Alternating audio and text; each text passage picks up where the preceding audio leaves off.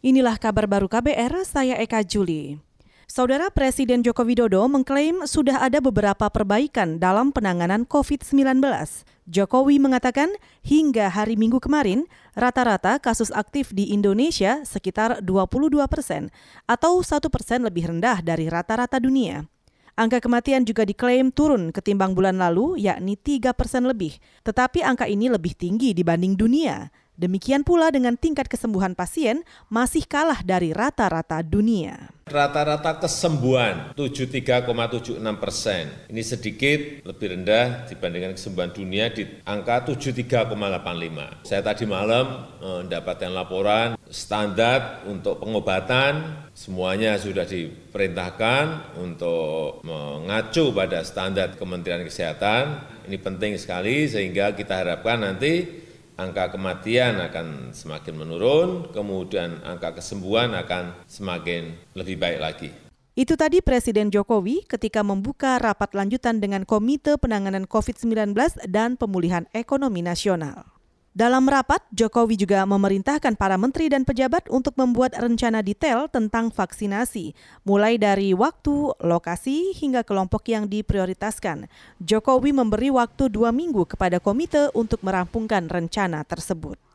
Kita ke Kalimantan Timur.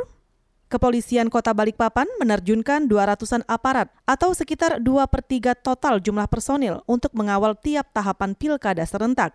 Kapolres Kota Balikpapan Turmudi mengatakan potensi pengerahan massa selama masa kampanye terus diwaspadai meski sudah ada larangan dari Komisi Pemilihan Umum. Kita negur, kita sanksikan tentunya kalau sudah ada terjadi.